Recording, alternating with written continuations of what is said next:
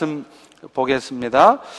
오늘 본문은 로마서 14장의 음, 1절부터 12절인데요. 길기 때문에 제가 빠른 속도로 어, 봉독하겠습니다. 믿음이 연약한 자를 너희가 받되 그의 의견을 비판하지 말라. 어떤 사람은 모든 것을 먹을 만한 믿음이 있고 믿음이 연약한 자는 채소만 먹느니라. 먹는 자는 먹지 않는 자를 업신여기지 말고 먹지 않는 자는 먹는 자를 비판하지 말라. 이는 하나님이 그를 받으셨습니다. 남의 하인을 비판하는 너는 누구냐? 그가 서 있는 것이나 넘어지는 것이 자기 주인에게 있음에 그가 세움을 받으리니 이는 그를 세우시는 권능이 주께 있습니다. 어떤 사람은 이 날을 전날보다 낮게 여기고 어떤 사람은 모든 날을 같게 여기나니 각각 자기 마음으로 확정할지니라 나를 중히 여기는 자도 주를 위하여 중히 여기고 먹는 자도 주를 위하여 먹으니 이는 하나님께 감사하며 먹지 않는 자도 주를 위하여 먹지 아니하며 하나님께 감사하느니라. 우리 중에 누구든지 자기를 위해 사는 자가 없고 자기를 위해 죽는 자도 없도다. 우리가 살아도 주를 위해 살고 죽어도 주를 위해 죽나니 그러므로 사나 죽으나 우리가 주의 것이로다. 이를 위해서 그리스도께서 죽었다가 다시 살아나셨으니 곧 죽은 자와 산 자의 주가 되려 하심이라. 네가 어찌하여 너의 형제를 비판하느냐? 어찌하여 너의 형제를 업신 여기느냐? 우리가 다 하나님의 심판대 앞에 서리라. 기록되었으되 주께서 이르시되 내가 살았노니 모든 무릎이 내게 꿇을 것이요 모든 혀가 하나님께 자백하리라 하였느니라. 이러므로 우리 각 사람이 자기 일을 하나님께 짓고 하리라 아멘. 아, 고대 그리스 철학자 플라톤이 아, 우리 인간의 행복을 위한 조건 다섯 가지를 말을 했습니다. 첫 번째 조건은요, 우리가 행복해지려면 먹고 살기에 조금은 부족한 듯한 재산. 이게 첫 번째 조건이에요. 두 번째는 모든 사람들이 칭찬하기에는 조금 조금 부족한 외모. 2% 부족한 외모. 네. 세 번째는요, 자신이 생각하는 것에 반밖에 인정받지 못한 명예. 내가 다 인정받지 못하면 좀 속상하잖아요? 그런데 이게 오히려 행복의 조건이랍니다. 네 번째는 남과 겨루었을 때 한 사람은 이겨내도 두 사람은 이겨내지 못할 체력. 그리고 마지막 연설할 때 듣는 사람들의 반 정도만 고개를 끄덕이게 하는 말솜씨. 이렇게 말했습니다. 결국 뭡니까? 플라톤은 행복의 조건을 완벽함에서 찾지 않았습니다. 부족함에서 찾습니다. 사실 우리가 살아가면서 100% 만족할 수 없어요. 그런데 사람들은 모든 부분에서 완벽한 것을 원합니다. 또 그렇기 때문에요. 나보다 더 완벽한 사람들을 부러워하고요. 또 반대로 나보다 완벽하지 못한 사람, 나보다 가지지 못한 사람, 나보다 부족해 보이는 사람을 우리는 쉽게 무시하고 판단한다는 것입니다. 그러나 플라톤은 행복이라는 것은 지금 내가 갖고 있는 것, 그것이 많든 적든 좋은 것이든 나쁜 것이든 그것에 감사할 수 있을 때 행복이 찾아온다고 말합니다. 그리고 내가, 내가 완벽하지 않은 것처럼 다른 사람들도 완벽하지 않을 수 있다는 것을 인정하고 받아들이기 때문에 그들의 부족함을 바라보아 줄 수 있을 때 우리는 비로소 내가 행복하고 그런 사람이 비로소 다른 사람들도 행복하게 해줄 수 있다는 거예요. 신앙생활도 마찬가지죠. 나 스스로가 신앙생활에 만족하지 못하는 이유는요, 내 자신에 대해서도 완벽함을 기대해요. 완벽하게 신앙생활을 하려고 그래요. 그러니까 신앙생활을 해도 기쁨이 없는 것입니다. 항상 뭐가 내가 잘못한 것 같고 율법적인 신앙생활을 하는 거예요. 그리고 완벽하지 못한 자신을 보면서 죄책감에 시달리고 자유하는 신앙생활을 하지 못하죠. 또 더불어 남에 대해서도 완벽함을 기대하기 때문에 뭔가 부족한 사람들을 보면 그들의 부족함을 바라보아 줄 수가 없습니다. 그래서 이내 쉽게 판단하게 된다는 거예요. 오늘 본문의 말씀은 우리 그리스도인의 삶에 있어서 자유함이 도대체 뭔지, 그리고 그 자유함이 우리의 삶에 누려질 때 우리의 말과 우리의 행동은 어떤 모습으로 나타내게 되었는지를 말씀합니다. 오늘 본문의 말씀을 통해서 우리 모두가 이 시간 내 자신의 삶에서 뿐만 아니라 다른 사람의 삶에 대해서도 그리스도의 자유함이 누려지고 적용될 수 있기를 주의 이름으로 축원합니다. 사도 바울은요, 이 그리스도인의 자유를 로마 교회 안에 있었던 논쟁거리에 대해서 설명을 하면서 말을 해요. 사도 바울이 로마서 쓸 당시에는요, 교회 안에 다툼이 있었습니다. 무슨 다툼이냐? 시장에 나와 있는 고기가 있는데 그 고기를 우리 그리스도인들이 먹으면 되냐, 안 되냐의 문제로 싸웠어요. 이게 무슨 말인가 싶을 텐데요. 당시에 로마 제국 시대에는 시장에 고기가 나와 있는데 그 고기들의 대부분은 이방신을 섬기는 우상숭배에 사용되었다가 이제 그 남아서 팔게 하려고 나온 고기예요. 쉽게 말하면 고사떡, 제사떡 그런 식입니다. 따라서 로마 교인들 중에서는 그 고기가 분명히 하나님이 싫어하시는 우상 숭배하는 데 쓰여졌던 고기인데 그것 뻔히 알면서 우리 그리스도인이 어떻게 먹냐? 그건 하나님 앞에 죄 짓는 거다. 그거 먹으면 안 돼. 이렇게 말하는 사람이 있었어요. 그런데요, 또 다른 사람들이 있었습니다. 그 고기가 설사 우상 숭배하는 데 쓰여졌던 고기라 할지라도 그 고기 먹는 사람이 마음이 내가 우상숭배를 하는 마음이 아니라면 그 고기를 먹든지 안 먹든지 그게 무슨 상관이냐? 그거 죄 짓는 거 아니다. 마음대로 먹어도 된다. 이렇게 말은 하는 사람이 있었어요. 문제는요. 이런 부분에 대해서 서로 다른 생각을 가지고 있었던 사람들이 서로를 인정해 주지 않고 상대편이 틀렸다고 말을 하는 것이었습니다. 그래서 고기를 먹을 수 있다고 말하는 사람들은 고기 못 먹는 사람들더러 믿음 없는 사람이라고 판단을 해요. 신앙생활 10년, 20년을 하고서도 아직도 복음이 뭔지 모르냐? 그러면서 믿음 없다고 말을 하는 것입니다. 또 반대로요. 고기를 먹으면 안 된다고 생각하는 사람들은 오히려 아니 어떻게 우상 숭배하는데 드려진 고기인데 그런 고기를 먹을 수 있습니까? 이것이야말로 하나님을 향한 믿음 없는 모습입니다. 이렇게 먹는 사람을 비난을 했어요. 자, 여러분 생각은 어떠세요? 잘 모르시겠죠? 오늘 사도 바울은 이 부분에 대해서 먼저 정답을 얘기해 줍니다. 먼저는요, 우상 숭배하는데 사용되어졌던 고기라 할지라도 먹을 수 있다고 말하는 사람들을 믿음이 있는 사람이라고 말을 하고 있다는 거예요.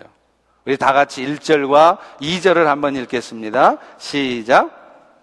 믿음이 연약한 자를 너희가 받되 그의 의견을 비판하지 말라. 어떤 사람은 모든 것을 먹을 만한 믿음이 있고 믿음이 연약한 자는 채소만 먹느니라. 어떤 사람은 모든 것을 먹을 만한 믿음이 있다. 다시 말하면 우상숭배에 바쳐졌던 고기라 할지라도 그것을 감사하는 마음을 가지고 믿음을 가지고 먹는 것을 믿음 없는 게 아니라 믿음 있는 행위라고 말을 하고 있다는 거예요. 반대로요, 믿음이 연약한 자는 채소만 먹는다. 무슨 말이에요? 시장에 나와 있는 고기가 혹시 우상숭배하는 데 쓰여진 고기인지 모르니까 그 고기 안 먹을래 하면서 일부러 채소만 골라 먹는 사람, 이 사람들이 믿음이 좋은 사람이 아니라 믿음이 연약한 자라고 얘기를 하고 있다는 것입니다. 아마 이 얘기를 들으면서 여러분 중에 어떤 분들은 잘 이해가 안 되고 지금까지 생각했던 것과 다르게 들려질 수 있을 것 같습니다. 그래서 이 부분에 대해서는 설명이 좀 필요한 것 같아요. 사실 우상 숭배하는 데 쓰여졌던 고기를 먹느냐 먹으면 안 되느냐 문제는 이미 사도 바울이 고린도 전서에서 설명을 한 적이 있어요. 고린도전서 10장 25절을 보면 이렇게 말씀을 하고 있습니다. 거기 보시면 어, 이렇게 말을 하고 있죠. 무릇 시장에서 파는 것은 양심을 위해서 묻지 말고 뭐라고요? 먹으라는 거예요. 왜? 이것은 땅과 거기 충만한 것이 다 주의 것이기 때문이다. 우상에 바쳐졌던 고기를 할지라도 그것이 다 주님이 주신 것이기 때문에 감사함으로 먹으면 괜찮다는 얘기예요. 그런데, 그런데 단서가 있습니다.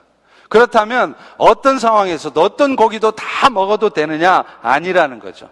먹으면 안 되는 상황이 있다는 거예요. 어떤 상황이냐면 불신자 중에 누군가가 나를 청, 청했어요. 초청을 했어요. 인바이트를 했는데, 인바이트를 해서 저녁을 대접하는데, 근데요, 김 선생님, 이 고기가 사실은 어제 제사 드릴 때 썼던 고기인데, 이거 드셔도 될까요? 라고 말을 하면, 그때는 먹지 말라는 거예요. 고린도전서 10장 28절과 29절에 설명이 나옵니다. 누가 너희에게 이것이 재물이라 말하거든 알게 한 자와 그의 양심을 위해서 먹지 말라. 그런데 여기서 내가 말한 양심은 너희의 양심이 아니라 그 말을 한 사람의 양심, 남의 양심이라는 거죠. 결국 바울의 얘기는 뭡니까? 우상의 제물로 바쳐졌던 고기라 할지라도 먹을 수 있다는 거예요. 그런데 혹시 이방인들이 예수를 알지 못하는 세상 사람들이 그게 우상에 바쳐졌던 것이라고 말을 할 때는 먹지 말래요. 왜 그러느냐? 그렇게 말을 했음에도 먹으면 죄가 되기 때문에 먹지 말라는 게 아니라 먹어도 그 믿음으로 그것을 먹은 사람은 죄가 안 돼요. 그런데 만약에 그것을 먹으면 그 말을 해준 사람의 영혼을 위해서 먹지 말아야 된다. 왜 그러느냐? 그렇게 말을 했는데도 먹게 되면 그런 우리의 믿음의 행동을 보고 그 이방 사람들은 아하, 그리스도인들은 제사 지내도 되는 거구나. 우상숭배를 해도 되는 것이구나. 라고 그들이 오해할 수 있기 때문에 그들의 영혼을 위해서 우리는 먹을 수 있지만 그런 상황에서는 먹지 않아야 된다라고 얘기를 하는 거예요. 그러니까 고사떡이 있는데 아무도 없어요. 보는 사람 없어요. 그러면 그거 먹어도 돼요? 먹으면 안 돼요? 먹어도 돼요. 배고프시면 맛있게 드세요. 그런데 누군가가 그게 고사떡인 줄 뻔히 아는 세상 사람이 내 앞에 있어요. 그럴 때는 먹으란 말이에요? 먹지 말란 말이에요? 먹으면 안 된다는 거예요. 왜요? 그 영혼을 위해서. 오늘 로마서 14장 14절도 똑같은 말씀을 합니다. 내가 주 예수 안에서 알고 확신하는데 무엇이든지 스스로 속된 것이 없으되 다만 속되게 여기는 그 사람에게만 속된다. 그래서 로마서 14장 23절에도 이렇게 말합니다. 의심하고 먹는 사람은 정죄되었나니 이것은 믿음을 따라 하지 않았기 때문이라 믿음을 따라 하지 않는 것이 다 죄다는 거예요. 그렇기 때문에 속되다고 생각하지 않고 믿음을 가지고 먹으면 그건 아무 죄가 안 돼요. 그런데 똑같이 먹었어도 아, 이거 먹으면 안 되는데 하나님이 기뻐하시지 않는 일인데 근데 막 배가 고파. 먹고 싶어. 그래서 먹으면 그 사람은 죄가 된다는 거예요. 왜요? 믿음으로 먹은 게 지금 아니기 때문이라는 거예요. 결론적으로 뭡니까? 바울의 얘기는 우상에 바쳐졌던 고기를 할지라도 먹어도 되는 것이고 따라서 그것을 하나님께 감사하는 마음을 가지고 먹은 사람을 믿음이 있는 사람이라고 얘기를 하는 거예요. 자, 그런데 바울은 여기서 중요한 말씀을 하나 합니다. 그게 뭐냐면 모든 것을 먹을 만한 믿음을 가진 자라도 그것을 안 먹겠다고 하는 사람들을 보면서 믿음 없는 사람이라고 판단하거나 업신여기지 말라는 거예요. 나는 믿음을 가졌기 때문에 감사함으로 먹었어요. 그거 좋아요. 그런데 내가 먹을 수 있다고 그래서 아직 조마조마한 마음 때문에 아니야. 나는 왠지 그 우상에 바쳐졌던 고기 먹는 거 마음이 꺼려져. 하나님이 싫어하시는 우상 숭배한 건데 그걸 내가 어떻게 먹어? 나 먹을 수 없어. 이렇게 주저주저 하는 사람들어. 에이 교회를 20년을 다니고서도 아직도 복음이 뭔지 모르냐 그렇게 믿음 없냐 이런 말 하지 말라는 거예요 본문 3절을 다시 한번 읽겠습니다. 시작. 먹는 자는 먹지 않는 자를 없인 여기지 말고 먹지 않는 자는 먹는 자를 비판하지 말라. 왜? 이는 하나님이 그를 받으셨습니다.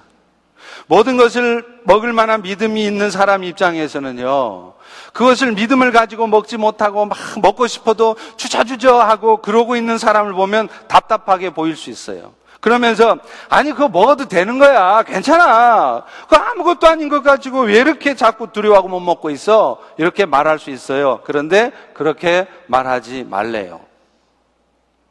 그런데 실제 교회는 어떻습니까? 그렇지 않았어요 믿음이 있다고 하는 사람들은 우상에 바쳐진 고기를 할지라도 믿을 만한 그 먹을 만한 믿음을 갖지 못한 사람을 향해서 믿음 없는 사람이라고 업수히 여기고 무시하는 말을 했다는 거예요.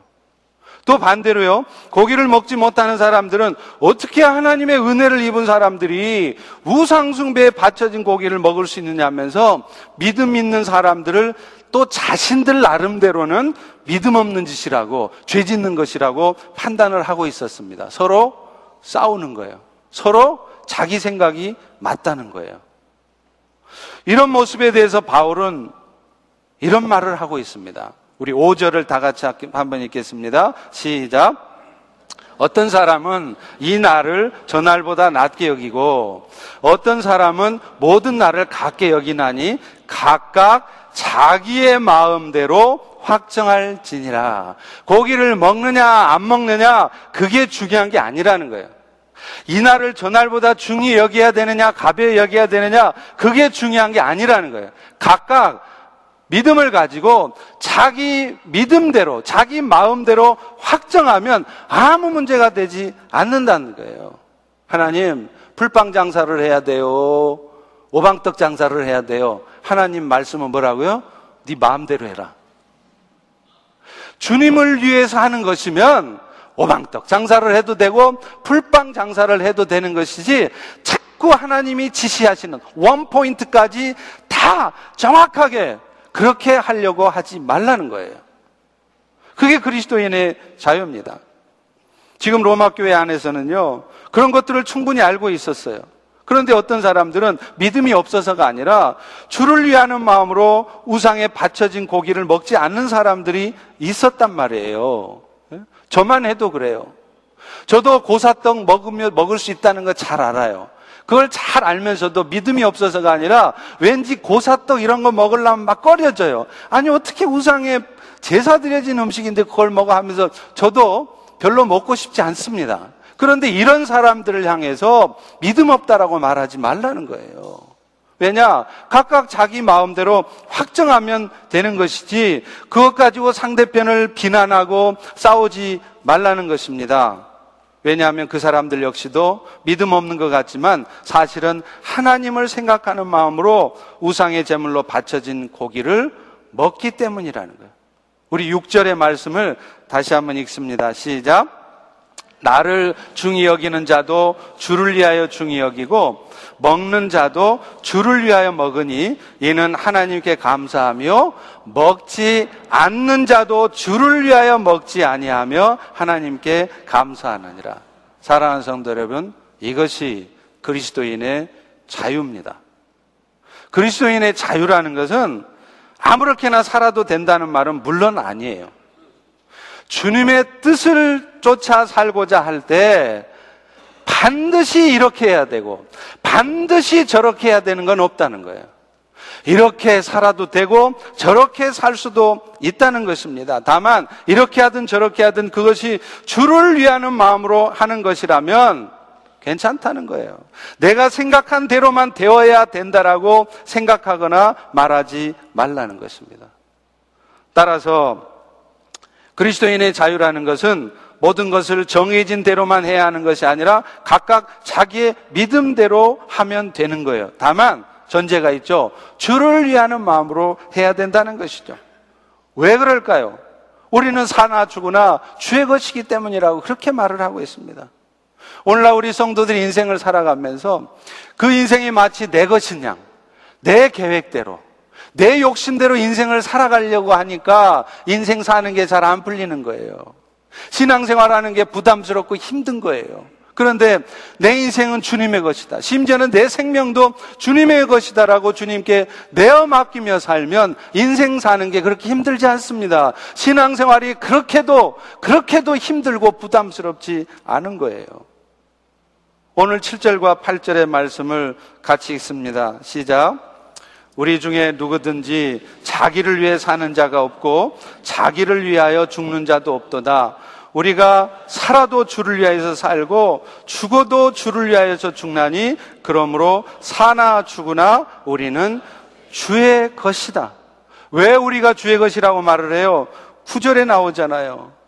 그것을 위해서 그리스도께서 죽었다가 다시 살아나셨으니 곧 죽은 자든지 산 자든지 우리의 주인이 되게 하시려고 주님이 십자가에 죽으시고 사셨다는 거죠. 예수님은 십자가에 죽으셨습니다. 죄가 없으신 몸으로 죽으셨어요. 그렇게 하신 이유가 뭡니까?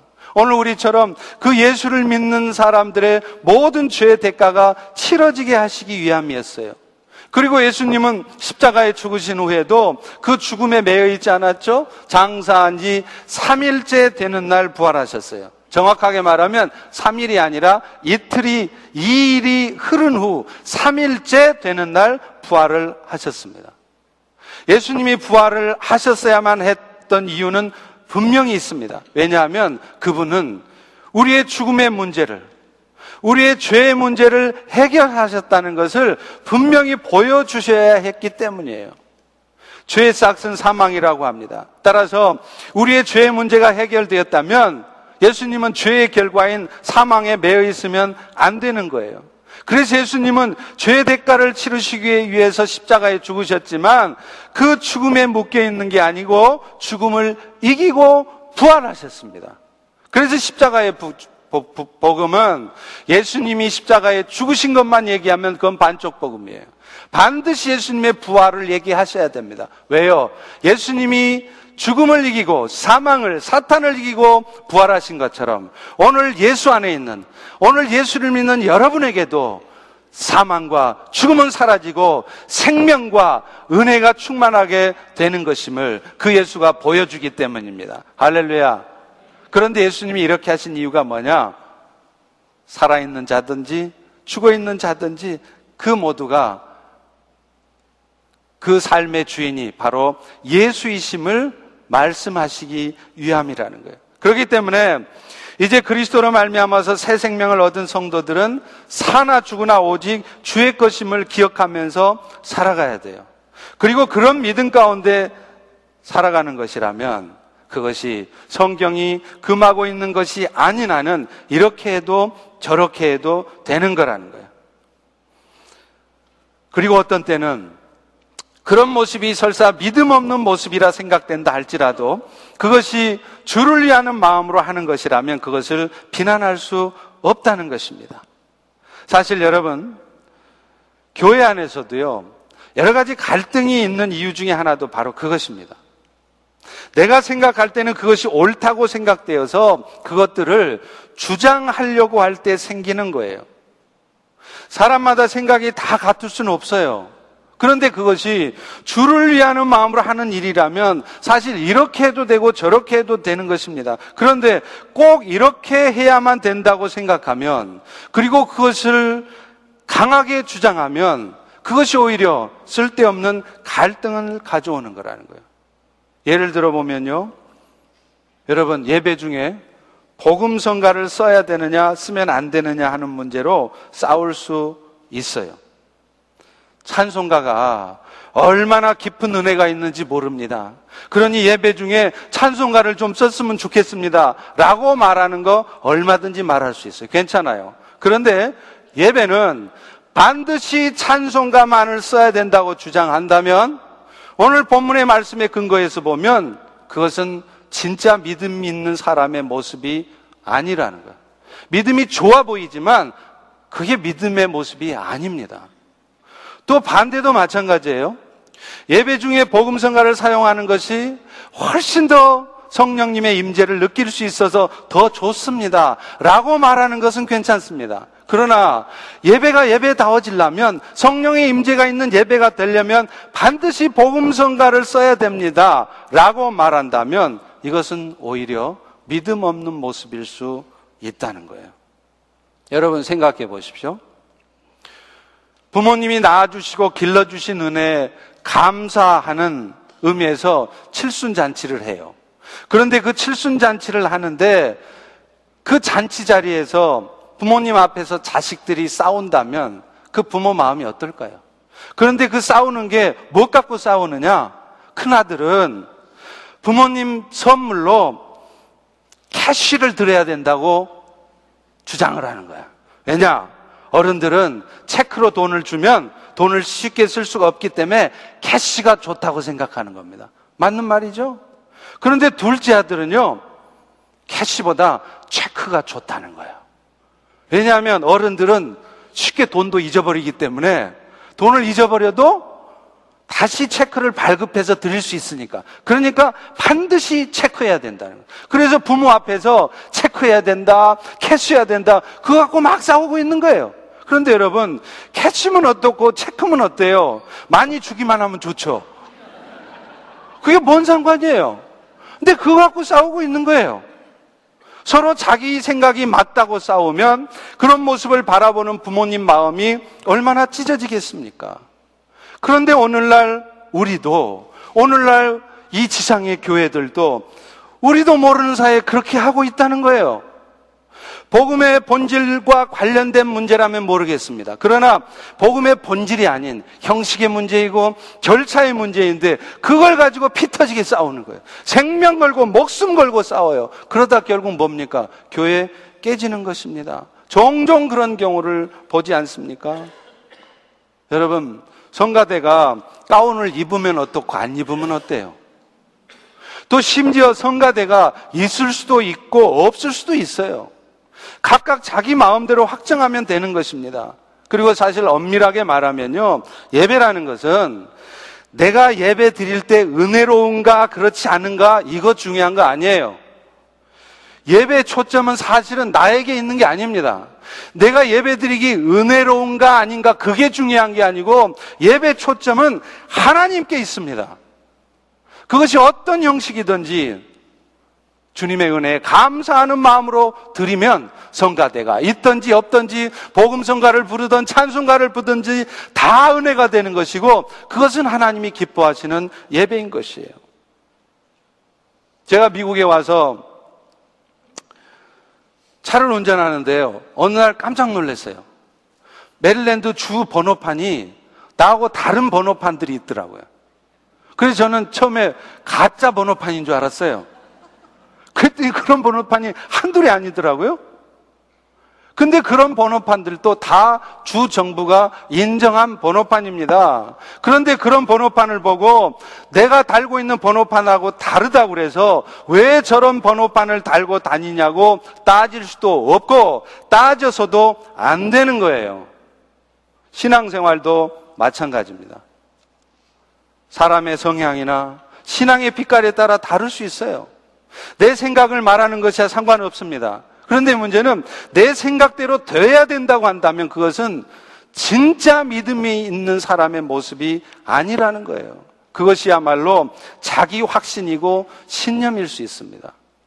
믿음이라는 것은 나와 다른 사람들을 용납할 수 있고 나와 다를지라도 바라봐 줄 수 있고 조금 내 생각에는 어설퍼 보일지라도 기다려 줄 수 있는 사람, 이런 사람이 진짜 믿음 있는 사람이에요. 이것이 그리스도인의 진정한 자유입니다. 오늘 본문에 보면 사도 바울도 그렇게 말하고 있어요. 심지어는 믿음 없는 모습이 보여질지라도 그것을 비판하지 말라고까지 말해요. 우리 3절을 다시 한번 읽을까요? 시작. 먹는 자는 먹지 않는 자를 없인 여기지 말고 먹지 않는 자는 먹는 자를 비판하지 말라. 이는 하나님이 그를 받으셨습니다.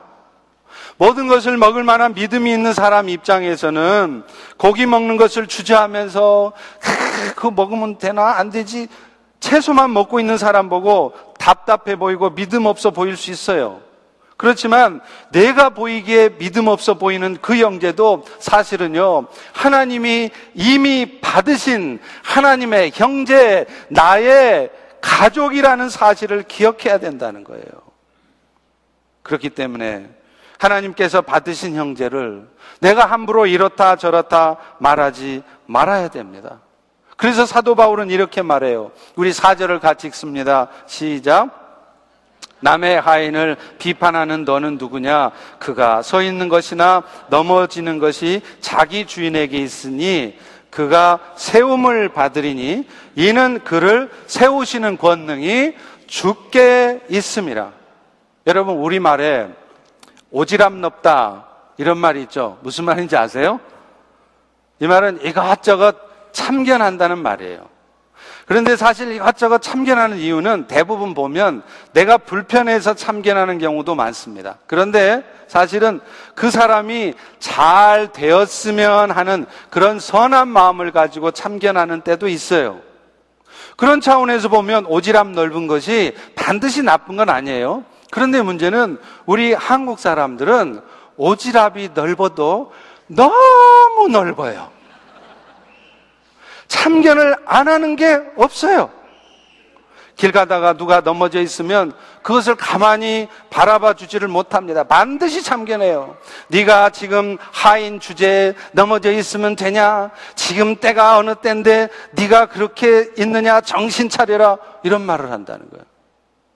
사실 유난히 우리 한인 교회들이 말도 많고 탈도 많은 이유도 바로 거기에 있어요. 우리 한국 사람들의 문화 자체가 워낙에 오지랖이 넓어요. 오지랖이 넓어도 어떻게 해요? 너무 넓어요. 다 참견하는 거예요. 그리고 그렇게 참견해 주는 것이 좋은 것이라고 생각합니다. 그렇게 참견하는 게 그 사람에게 유익한 것이라고 생각해요. 그런데 오늘 본문 4절은 분명하게 이렇게 말합니다. 그가 서 있는 것이나 넘어지는 것은 자기 주인에게 있음에 주인에게 세움을 받으리니 이는 그를 세우는 권능이 죽게 있습니다. 하인이 자빠지고 서고 하는 거 우리가 단속할 일이 아니래요. 사실은 그 주인이 할 일이래요. 그 주인이 누굴까요? 말할 것도 없이 우리를 위해서 아니 더 정확하게 말하면 내가 보기는 저 믿음 없어 보이는 저 형제를 위해서 십자가에 죽기까지 하신 예수님이십니다. 저 믿음 없어 보이는 형제를 이렇게 세우는 일은 그 예수님께서 하실 일이라는 거예요. 물론 그렇다고 해서 어떤 상황에서도 어떤 잘못된 일을 봐도 간섭하지 말라는 말은 아니죠. 잘못을 바로 잡고 또 그것을 위해서 어떤 조치를 취해야 될 때도 있습니다. 그러나 우리가 우리가 어떤 말을 해도 우리가 어떤 조치를 취해도요. 결국에 그 넘어진 사람을 일으키는 것은 나의 말이나 나의 행동이 아니라 주님이시라는 것을 우리는 절대로 잊지 말아야 된다는 거예요. 그것을 잊을 때 우리는 함부로 말합니다. 우리는 함부로 액션을 취합니다. 절제가 잘 안 돼요, 우리는. 내가 자꾸 일으켜 세우려고 해요. 오지랖 넓게 이것저것 다 간섭합니다. 그것이 유익하게 하는 것인 줄 안다는 거예요. 그런데 이런 모습들은요, 결국은 상황을 더 어렵게 만들 수 있습니다. 그렇잖아요? 나는 정말 선한 의도를 갖고 해준 말인데, 모든 상황이 더 좋게 되게 하기 위해서 어떤 행동을 하잖아요? 그런 마음 갖고 우리 다 하잖아요. 그런데 결과는 그 반대의 결과가 나올 수 있다는 것을 우리는 알아야 된다는 거예요. 종교 칼럼니스트인 존 라버트 목사님이요. Advocate라는 저널에다가 칼럼을 하나 썼어요. 근데 칼럼 제목이 재밌습니다. 뭐냐면 담임 목사 축출법. 좀 이상하죠? 담임 목사 쫓아내는 법. 이 이야기는 저를 위해서 말씀드리는 건 아닙니다. 오해하지 마시고요. 다만 하나님께서 우리에게 문제 상황이 벌어지면 그 문제 상황 앞에서 우리가 어떻게 해결해 나가는 것이 하나님이 원하시는 것인가를 말하려고 하는 칼럼이에요. 이 로버트 목사님은요, 만약에 마음에 들지 않는 목사가 있다면 그 목사를 쫓아내기 위해서 다섯 가지 현명한 아이디어 중에 하나를 선택해 보라고 충고를 해요. 첫 번째 제안이 뭐냐? 주일 설교 시에 목사님과 눈을 맞추면서 설교를 경청하고 때로는 아멘, 아멘까지 하면서 설교를 들으라는 거예요. 그러면 한 6개월쯤 지나면 신이 난 목사는 죽을 힘을 다해서 목회를 하다가 과로로 죽을 것이라는 겁니다. 두 번째는요, 종종 목사님에게 격려의 말을 해주래요. 그리고 주변에 있는 사람들한테 목사님의 장점을 막 알리래요. 그러면 멀지 않아서 좋은 소문이 퍼지니까 교인들이 몰려들 것이고 어느 주에는 너무 많은 성도들이 한꺼번에 몰려와서 목사님이 밟혀 죽을 거래요.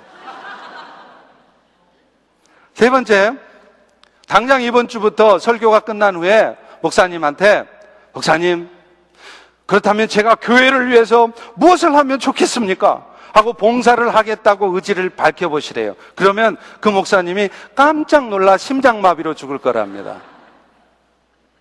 네 번째는요, 교회에서 멀어지고 있는 교인들을 방문하는 사역팀을 만들어서 전 교인을 거기다 다 참여시키래요. 그러면 목사는 전 교인이 미쳤다고 생각해서 다른 교회로 도망갈 거랍니다. 마지막 다섯 번째입니다.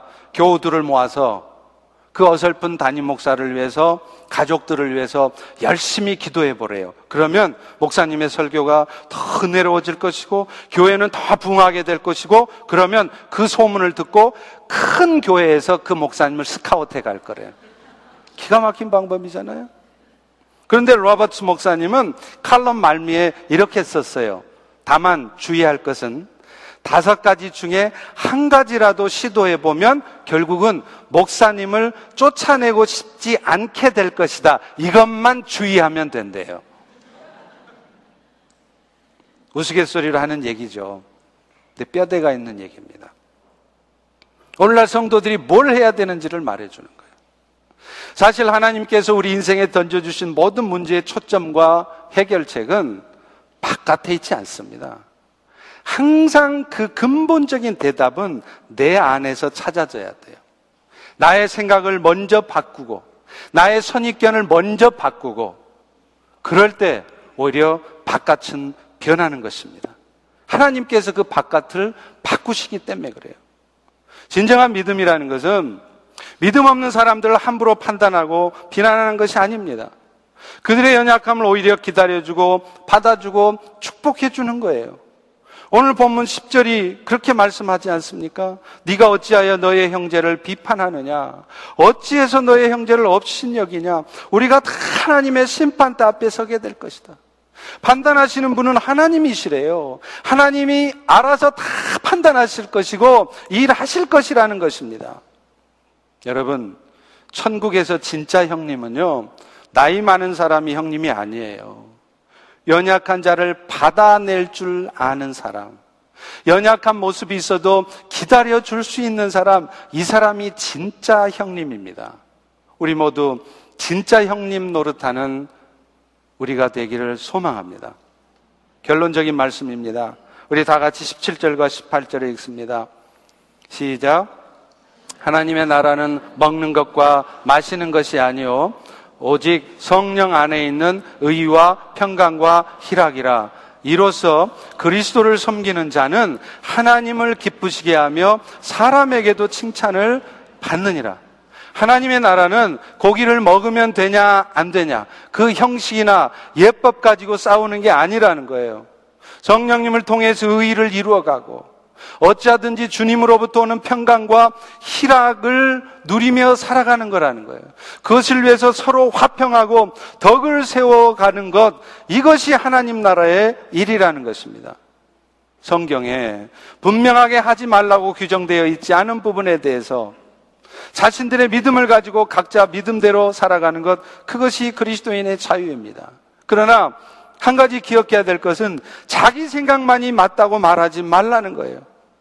그리고 그것 때문에 화평이 깨어진다면 그것은 주님이 진짜로 원하시는 게 아니다는 거예요. 예법을 따지다가 자기 믿음이 옳다고 싸우다가 화평을 놓치면 주님이 기뻐하시지 않습니다. 남도 넘어지게 할 뿐만 아니라 결국에는요, 결국에는 자기 자신도 기쁨을 잃어버려요. 그리고 스스로 어둠에 빠지게 됩니다. 내 안에 기쁨이 사라져 있다면 여러분 혹시 그 이유가 내가 화평을 쫓기보다는 믿음 없는 사람을 판단하고 있기 때문은 아닌지 돌아보십시오. 19절, 20절에 분명히 말씀합니다. 그러므로 우리가 화평의 일과 서로 덕을 세우는 일을 힘쓰나니 음식으로 말미암아 하나님의 사업을 무너지게 하지 말라. 화평케 하는 일, 덕 세우는 일을 먼저 하래요. 심각하게 중요하지 않은 문제를 가지고 싸우고 있으면 그게 여러분 하나님의 사업을 무너지게 한답니다. 하나님의 나라를 세워가는 것이 아니라 하나님의 나라를 무너지게 만든다는 것입니다. 그런 모습이 믿음이 좋은 것 같지만 사실은 자기 확신과 신념 가운데 갇혀 사는 것일 수 있다는 것입니다. 그리고 그런 모습들이 자신도 모르게 하나님의 사업을 망하게 하는 것일 수 있다는 거예요. 사랑하는 성도 여러분, 진정한 기쁨은 앞서 말한 플라톤의 말처럼 내 스스로가 완벽할 수 없고 또 그런 것처럼 남도 완벽할 수 없다는 사실을 받아들일 때 찾아옵니다. 오늘 우리 모든 성도들도 믿음의 연약한 자들을 함부로 판단하지 말고 오히려 형님답게 진정한 믿음의 사람답게 행동할 수 있기를 바랍니다. 그럴 때 오히려 화평케 하신 우리 하나님께서 먼저는 여러분들의 마음에 그리고 여러분의 가정에 그리고 우리 교회에 기쁨이 넘쳐날 수 있도록 역사하실 줄로 믿습니다. 이 시간 우리 다 같이 일어나셔서 함께 아까 마지막 찬양 같이 찬양하도록 하겠습니다.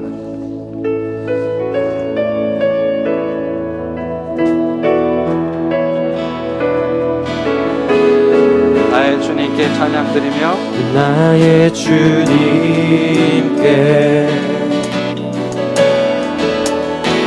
찬양 드리며 큰 크신 사랑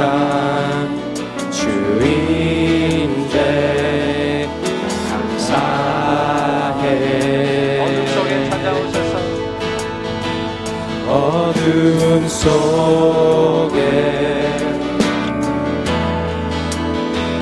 찾아오셔서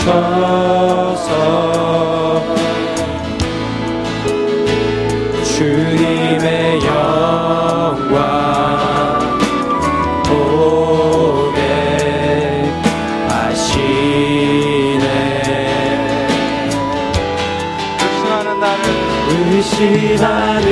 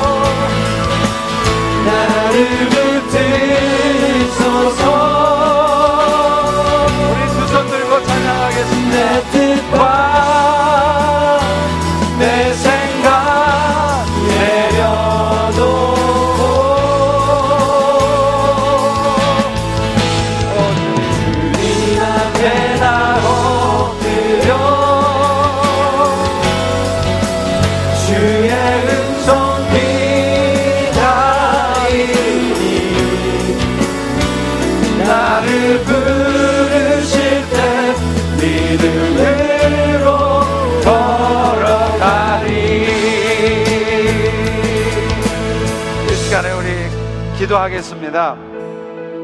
그렇습니다. 지금 여러분은 왜 여러분 마음에 지금 기쁨이 없으신가요?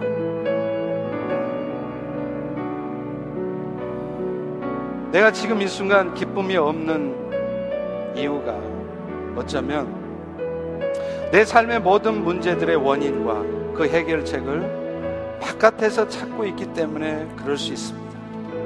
내 뜻대로 되지 않는 삶의 현실, 내가 바라는 만큼 되지 않은 현재 상황, 내 눈에 어설퍼 보이는 그 연약한 지체들의 모습, 이런 것 때문에 왜 우리는 기쁨을 잃어버려야 됩니까? 문제는 내 자신에게 있습니다. 플라톤이 얘기하는 것처럼 하나님이 주신 것이라면 온전하지 않아도 많지 않아도 좋지 않아도 그것을 감사하게 생각하면 우리는 지금 바로 이 순간 행복할 수 있어요. 아무리 어설퍼 보여도 그 형제 안에도 지금 예수님께서 한순간도 놓치지 않고 그를 위해서 역사하고 계시는데 왜 우리가 걱정합니까? 왜 우리가 분노합니까? 주님이 일하고 계신다는데 그걸 놓치니까 내 마음에 어둠이 찾아오는 거예요. 내 마음이 이렇게 신앙생활에도 기쁘지 않은 거예요. 이 시간 함께 기도하겠습니다. 오 주님, 이제 내 마음에 기쁨을 회복하기를 원합니다. 나는 즐겁습니다. 나는 지금 이 순간 행복합니다. 내 뜻대로 되지 않고 내 눈에 어설퍼 보여도 지금 이 순간에도 주님이 내 삶을 이끄시기에 책임지시기에 나는 행복합니다. 우리 모두 이 고백을 주님 앞에 드리겠습니다. 우리 다 같이 기도합니다.